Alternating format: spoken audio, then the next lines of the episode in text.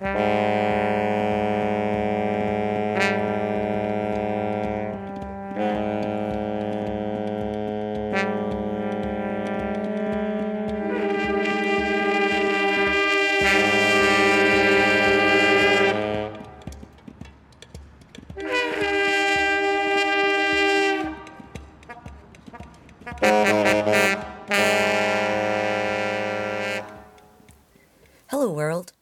Welcome to the third episode of Word on the Street. My name is Rory, and I live and work in the downtown east side of Vancouver, which is located in the traditional and unceded territories of the Musqueam, tsleil and Squamish First Nations. I'm learning about the place I'm in through the eyes and ears of my neighbors. Today, I'm talking to my friend Jenny, who orchestrated the performance sampled in the beginning. She has lived here for over a decade and seems to know people on every street corner. We're talking about art, conflict, her work, and how it all relates to the downtown east side. I hope you enjoy our conversation. Hi, Jenny. Hi, Rory. Um, thanks for doing the interview with me. Let's get started. On your own terms, everybody has different things they find important. So, on your own terms, how would you describe yourself? I've been trying to figure out how to describe myself for the past decade, so this is always a fun question. Um, grew up in Seattle, moved to Vancouver um, about 12 years ago. I am an artist, an advocate, an outreach worker, a chaplain, pastoral prayer person. Did I say artist? Oh, Yeah, you did. Um, yeah, I, I do a lot of different things, and so it's hard to know exactly how to introduce myself to a lot of people. Um, but I am always finding ways to try to weave these things together. You've lived here close o- over a decade, actually, 12 years. Yep. How did you arrive in the downtown east side from the States? Yeah, so, well, I arrived in BC originally because I was going to university. So I went to Trinity Western University out in Langley, went there for four years, wanted to be, like, went to school for arts and cross cultural religious studies. Um, so art was a major, and that the religious studies thing was a minor. And um, I, somewhere in that, I think in my second year, I came to visit the downtown east side formerly like I grew up in the country, so I hated the city because I felt like anyone that lived in the city was an anonymous person, didn't have roots or connections to the people around them. And then I came to the downtown east side for a weekend to do some like class immersion thing. And I felt like I was in a small town. Yeah, it's just the way people interacted with each other and the way people welcomed me into the neighborhood felt very personable and just totally blew my expectations out of the water of what city living could be like. Then I kept coming back to the neighborhood over the course of my university time. At one time I I was I just stopped going to church because I felt like Jesus was more present in this area than he was in the churches that I was going to. And so I started coming every single weekend, like Sundays for staying for as long as I could in the day and then going back to the campus. Um, and when I graduated, I found, um, yeah, there was a community, like a Christian community that was in the neighborhood that I had gotten to know a little bit. And I decided I was just going to move in with them. Um, I didn't know what I was doing after school. And so that just felt like the next best step to continue this relationship with the downtown east side. Mm-hmm. Sounds like it was, you really fell in love with the downtown east side. It really, yeah, it wooed me big time. Um, so you came as a student and you moved in. Um, since then, you've played so many different roles. Can you tell me some of them? Yeah, um, started out working at a nonprofit organization as a frontline worker. Um, and so it was essentially a soup kitchen and community center, and I was there for seven years and I loved it. So that was probably the best way I could possibly get to know the neighborhood because I would see 200 people a day coming through our program. Mm-hmm. Um, and everybody got to know my name pretty quickly, and I was pretty good at remembering names back in the day. I'm not now. So that was like full on immersion. And then this community house I was living in, we would have community dinners, and we'd have like 40 people come 40 people? a night. Yeah. Whoa. it was crazy.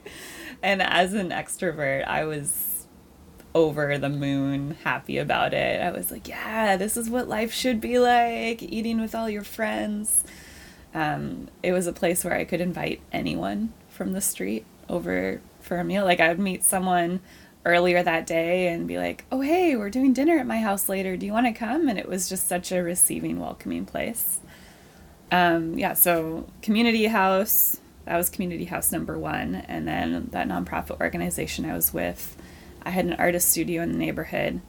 Um, I also was pretty connected to a lot of the different Christian communities in the area, and so I was a bit of a floater. Um, and there was several people who were street involved that were also very connected to several different communities, and so I felt um, I kind of like followed them around, to be honest. Yeah, and then getting involved in the activism communities. We love marching down here, a lot of good causes. Um, so I got swept up in that in a good way. And the arts community in the downtown east side is really vibrant. And so, having been here for 12 years, I've had a lot of opportunities to collaborate with people. I was involved in an artist collective called MP Studios um, I switched studios a couple years ago, still in the neighborhood. Um, I now go to church in the neighborhood. It's a couple blocks away from where I live. Very downtown east side, community centric. Um, and I live in a community house called the Birdhouse. The Birdhouse, yes. Uh, Birdhouse has come up in the last two episodes because I've interviewed Robin and interviewed Noah, and they both live here. Yes. You were one of the visionaries who started the idea of the Birdhouse. So. Um, yeah, so like I said, I'd lived in a couple different community houses since I've been down here in the neighborhood. And the first one was pretty intense. And that, like I said, 40 people over per night for yeah. dinner. When I had moved into that community, the expectation was that um, you didn't even work. Like you were living in that community house because you wanted to be a good neighbor to the people around you and you wanted to be present and able to build relationships without having to worry about working a nine to five job, which worked for me at the time because I was just freshly out of university.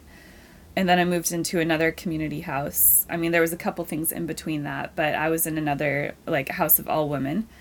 And our focus was to be a place of hospitality and safety, especially for women that were in vulnerable situations, um, who could come in and feel safe and, um, yeah, find friendship and sisterhood there. So during the pandemic, everything got thrown out of whack for, uh, like, obviously not just me, for everyone. And I felt like this housing is my only secure thing in my life at the moment, which is ridiculous because Vancouver's housing market is anything but secure. Oh yeah, for for everyone, not just in the downtown east side. It's oh yeah, greater yeah. Vancouver, but exactly. especially here too. Yeah, it's just so ironic though that I was like, this is the thing I can count on. And then the owners of the house decided they were going to sell because I wanted to move out to the country. And then I just went for a tailspin. I was like, oh no, what am I going to do? I felt committed to the neighborhood, um, but it's very, very hard to find housing in this area, especially if you want to move six other people in with you. yeah, yeah. Um, so I'm a person of prayer, so I was praying about it and asking God, do I stay in the downtown east side or is this the time that I just move on to the next thing in my life? I don't want to, but I'm I think I'm open to whatever God had to say. Um, but my prayer was that if I stay, I want to stay on this block. So my old house was on Cordova Street, six houses away from this house. So you really did stay on the same block. Yes, I yeah, it's insane. It's so crazy. So I found this house kind of by accident because it was in that time that I was like in a lot of turmoil and trying to figure out if I stay or go. And um, then I started dreaming like, oh, if I do find a house in the area, I think I would love to live with other people that are really passionate about hospitality and not just like hospitality where you make a cup of tea for someone and then like you're serving them the whole time. More like an informal grab food it's in the fridge. Like that's how i grew up. My mom always would beg me to invite my friends over and then she'd be like make yourself at home. And she wouldn't really wait on us. So that's what i'm used to. Yeah so sort of a my house is your house in a mm. very very real sense. People then come in and like wash the dishes. Yeah. we have people. One of our friends comes and just like washes the dishes until 2 a.m. It's lovely. that's a long time to be washing dishes. Yeah. He's only done it once. Right. Um, yeah, but a lot of the vision around the house. Um, so I found this house one day when I was walking to a coffee shop around the corner, and they were moving stuff out of the basement. And I'd always had my eye on this place because, first of all, it's such a weird looking house. Covered in shingles. Even down the side. Even, yeah, the siding is shingles. It's the ugliest house on the block for sure. but there's a bit of a charm about it. And it's right on the alley behind UGM. And I, I really loved that about it. And so when I saw people moving stuff out of the basement, um, I asked them what was going on, if if they were moving out or moving in, and they said they were renovating and they'd be renting it out in the fall. And then I told them that's interesting because me and my housemates are looking for a place and we live just around the corner. And they said, "Oh, do you want a tour of the house?" and so walked in off like literally off the street, got a tour of the house. Um, and then I asked them if they wanted to tour my house. I don't know why I said that. I'm like, my house is just around the corner. Do you want to see mine? So you show them your house too. Yeah. I don't know why. It just felt like a natural invitation. Um, yeah, and from that day on, I, I was like, this is the house I'm living in. And I just kept coming back. This was like three months before we moved in, and I came back at least once a week with a different person every week to show them the place. Wow. And at one point, I think the landlord was like, How many people are you going to move into? like, what's going on here? so I found the house and was like, Oh man, I would love this to be super hospitable place. Um, the words wild welcome kept coming to mind as I was praying. And I didn't exactly know what that meant. It sounds obvious, right? But I felt like there was nuances to it. But I knew that that was going to be an important piece. And then I also wanted it to be a house of prayer, that there would be rhythms of prayer and eating together and, yeah, just living in this wildly other, different way to how the world lives. That's awesome. Um, you've been in the neighborhood 12 years, so you must have seen a lot of changes in your time too. Mm-hmm. Um, what's changed in, in the time? Yeah, that's a good question. Um, like, you hope living in a neighborhood like this that things would get better, but it really does feel like things have become more desperate.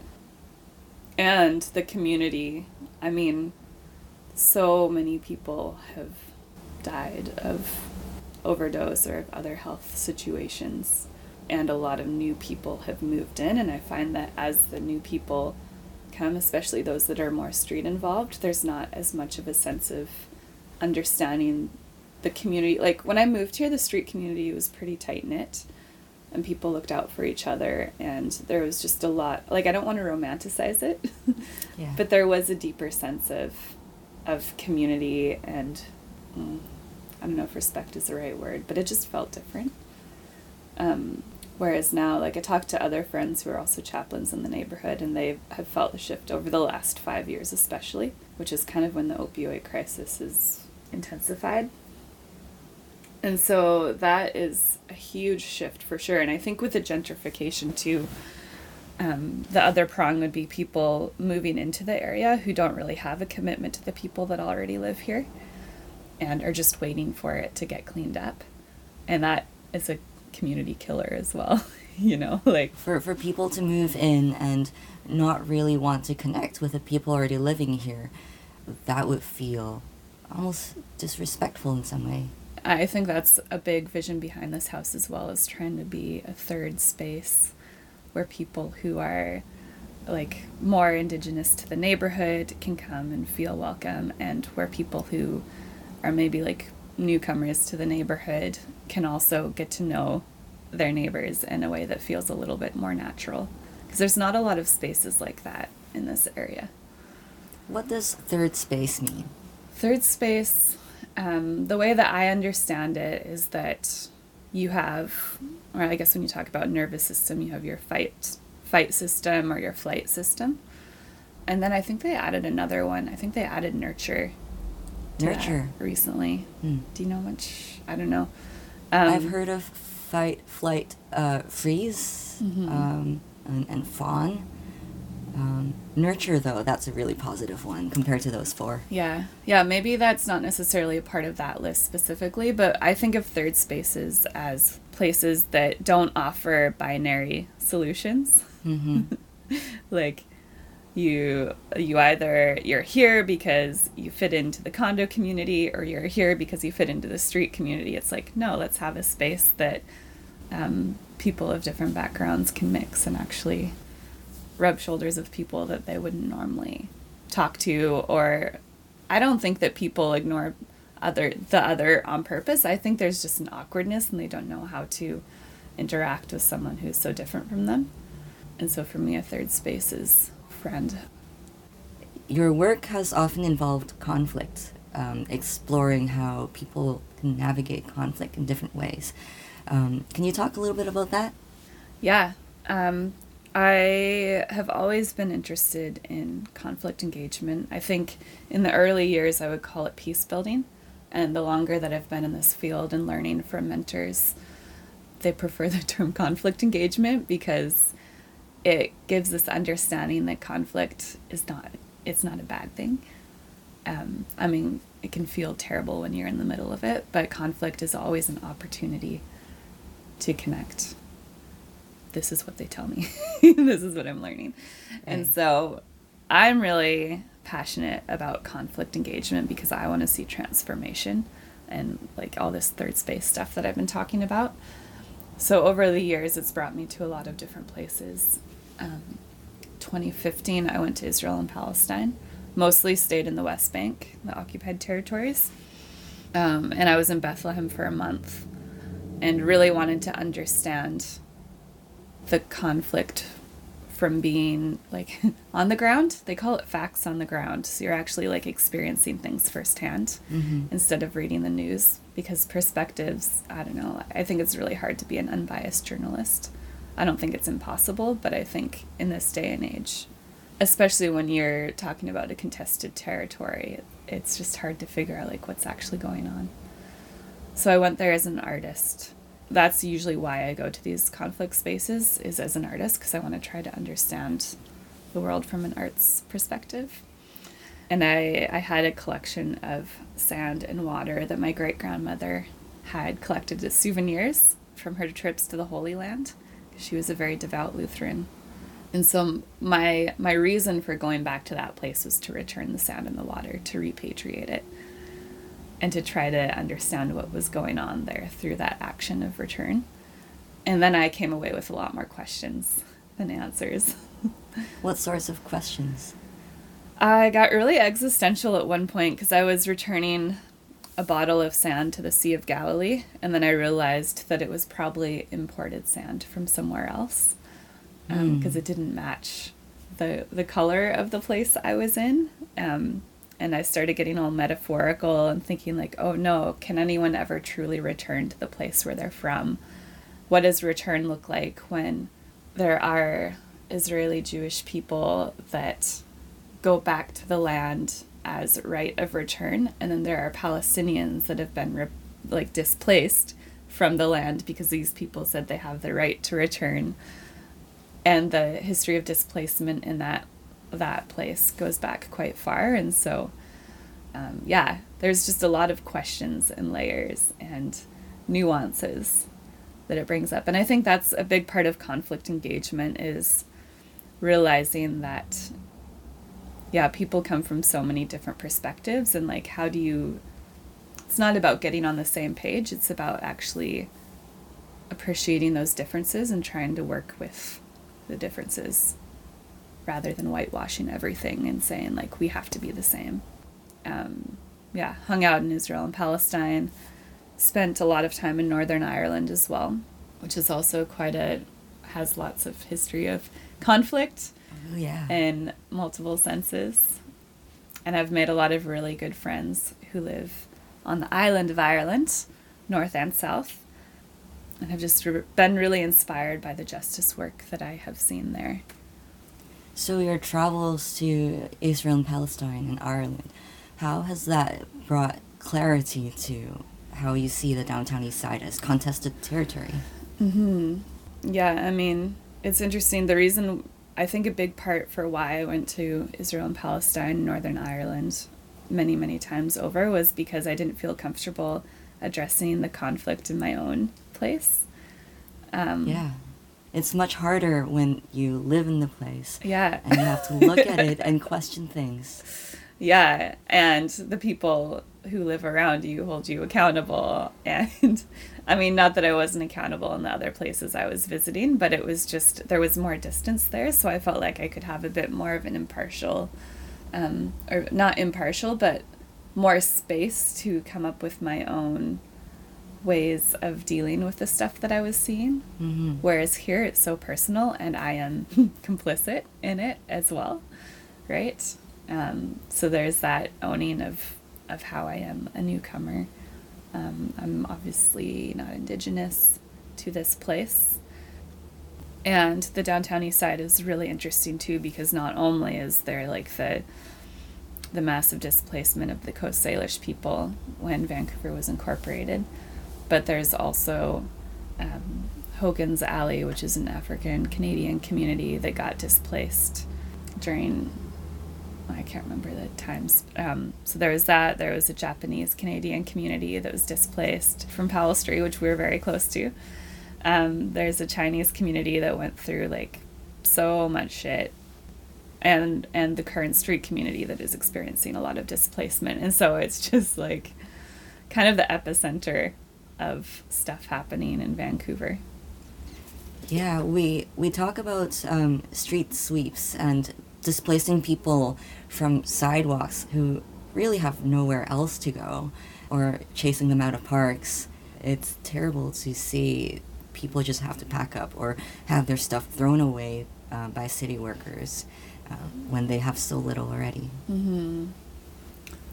Yeah, it's pretty devastating um, and this like the tent cities i think actually no when i first moved to the neighborhood there was a tent city because it was during the olympics in 2010 um, where was it located? near the ivanhoe hotel on main street. And what is that? Thornton park? Right. Right next to that. Yeah there's a, a new building there now.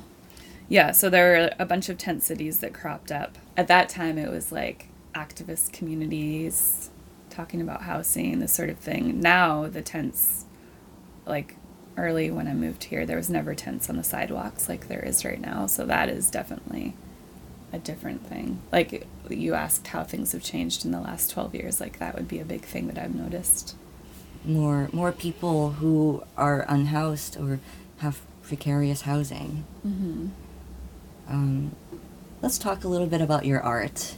Um, last June, uh, you orchestrated an art action uh, titled Call and Response. It's based off, I understand, the Freedom Convoy, the horn sounds um, as they drove through downtown Vancouver, yeah. and you transcribed it into a, a, musical piece, and you got volunteer musicians to play it underneath the Burrard Bridge. Mm-hmm. Tell me about it. Well, um, that was in February, I think, when the first convoy came through Vancouver. And I know that because I had just started a six month program leading to an MFA. So it wasn't like an accredited class, but it was a deep dive praxis, is what they call it, for creative research. And I had done a weekend intensive on sound work. It was called Sounding Bodies. Um, and I've always been interested in sound as an art form, but I've never really fully exp- experienced or dove into it. Um, and so woke up at 6 a.m. because I'm it was like a UK based time schedule and so I had to get up super early and I think I was sick that week as well and so I was like oh I'm so excited to sleep after this um, so we did this whole amazing workshop from 6 a.m. to 12 noon and it was about sound and how emotive sound can be and um, as an art form like how effective it is. And then I was so excited to close my computer and take a nap. And then the truck convoy came through oh, Vancouver. Oh, no. And I'm not a napper at all. So it is incredibly ironic that like the one day I want to sleep in the middle of the day, I can't because like for eight hours a day the horns are going past our house. And at first, I was really irate about it. And then I started seeing it from a sound perspective and, like, oh, it's interesting how these people are voicing themselves because, like, normally protests are with people on the street yelling, right? It's like the human voice, whereas this is like the trucks are being the voices for these people. And it's just such a disorienting other way to protest.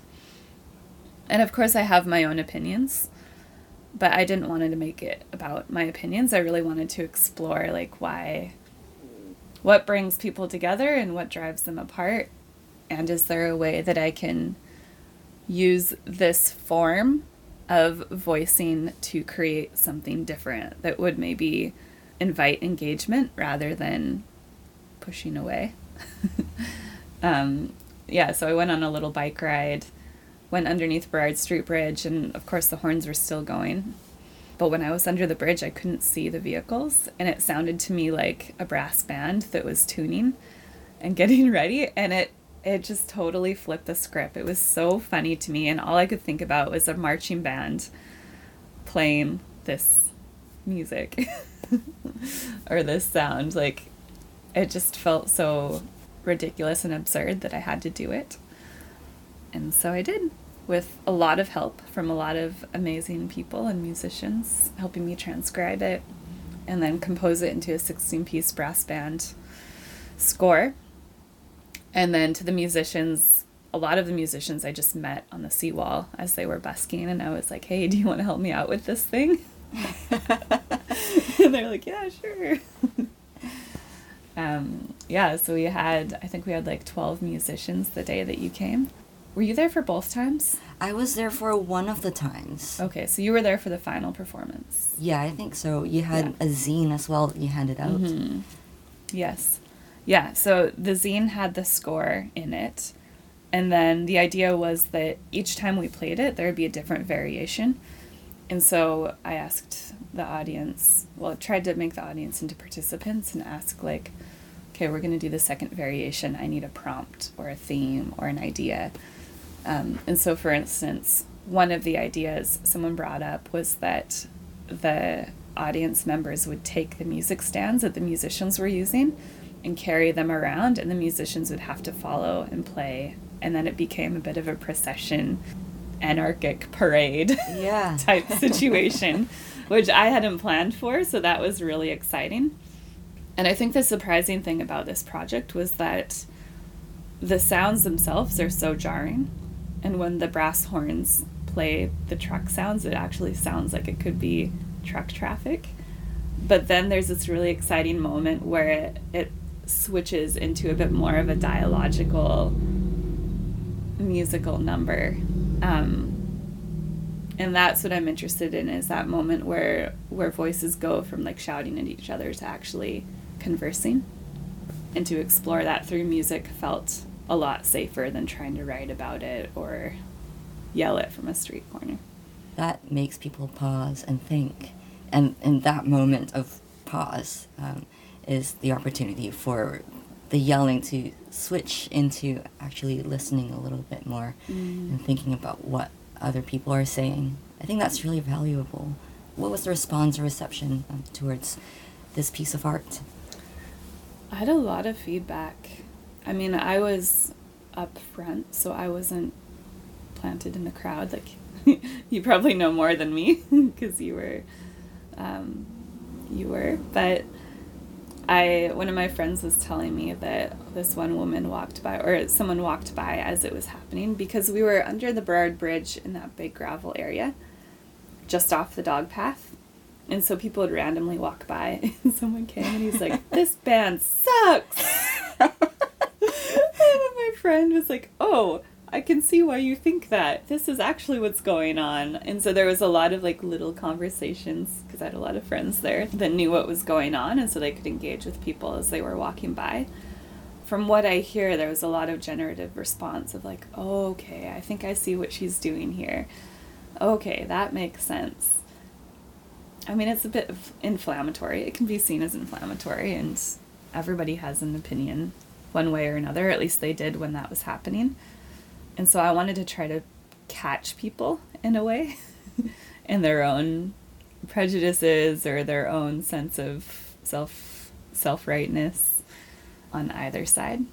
And then I had other friends who were playing the horns who were yeah, had a lot of different perspectives on what was going on, but were really happy to be involved and included in creating something that was just so totally weird.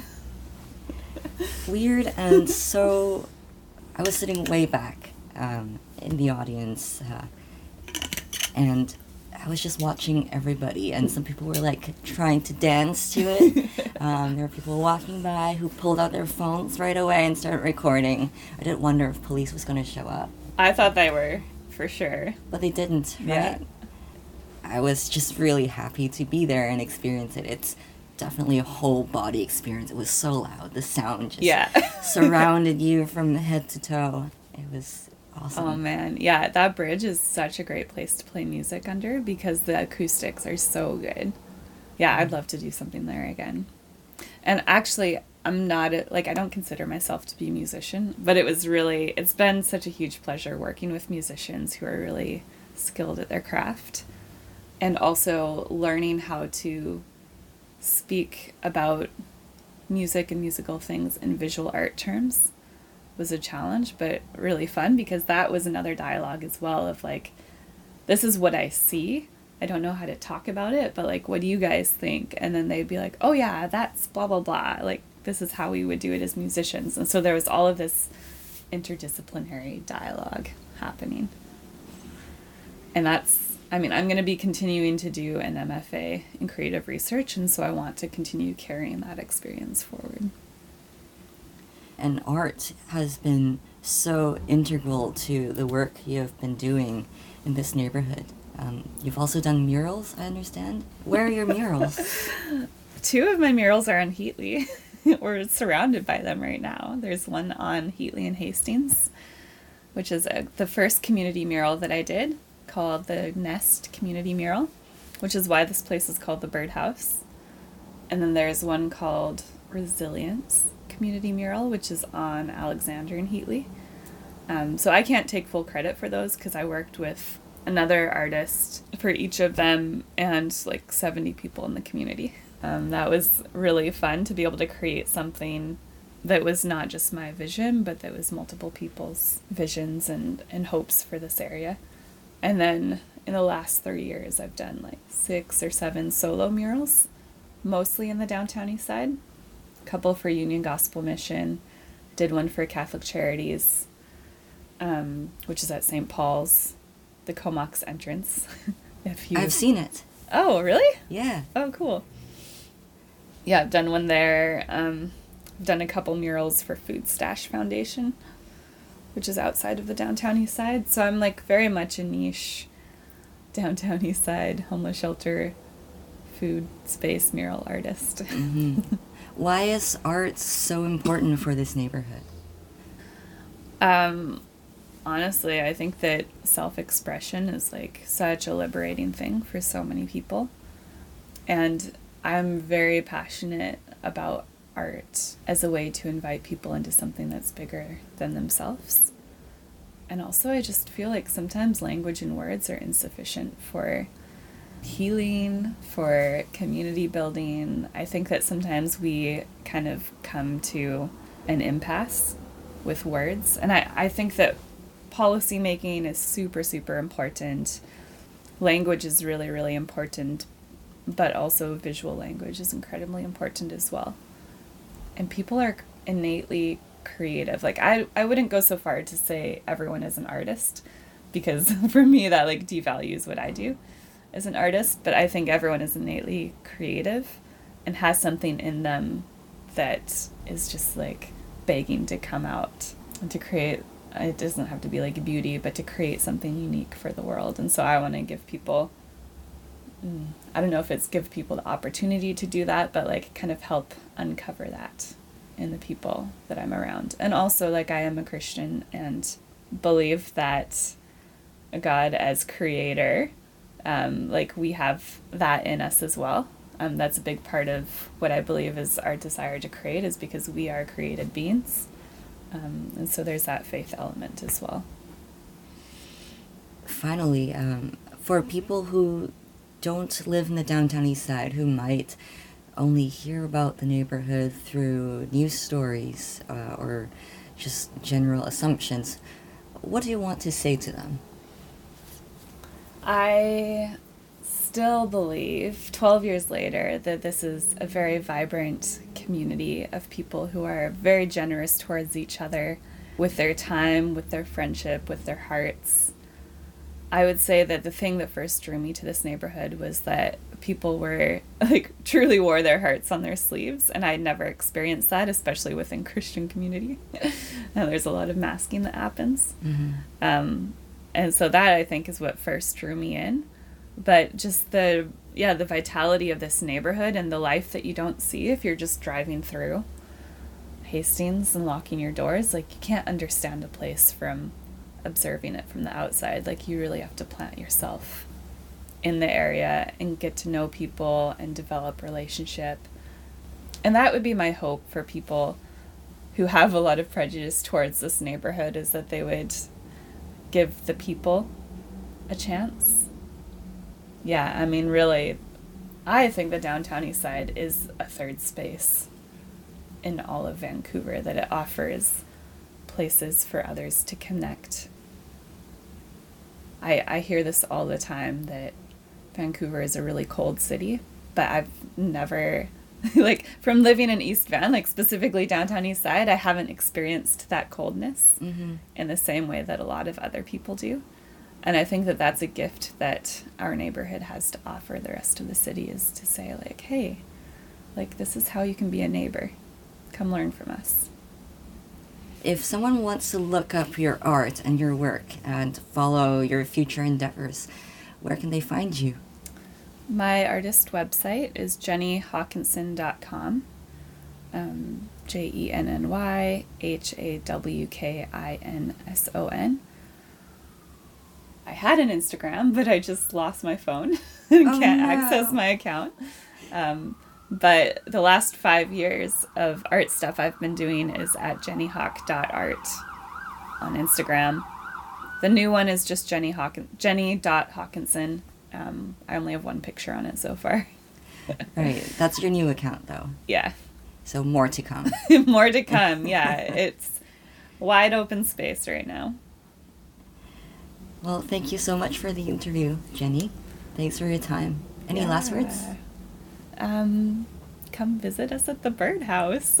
Yes, visit the birdhouse. I visit very often, and everyone should too. come have dinner with us.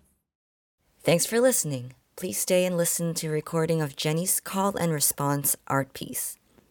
In the meantime, take excellent care of each other, and goodbye for now.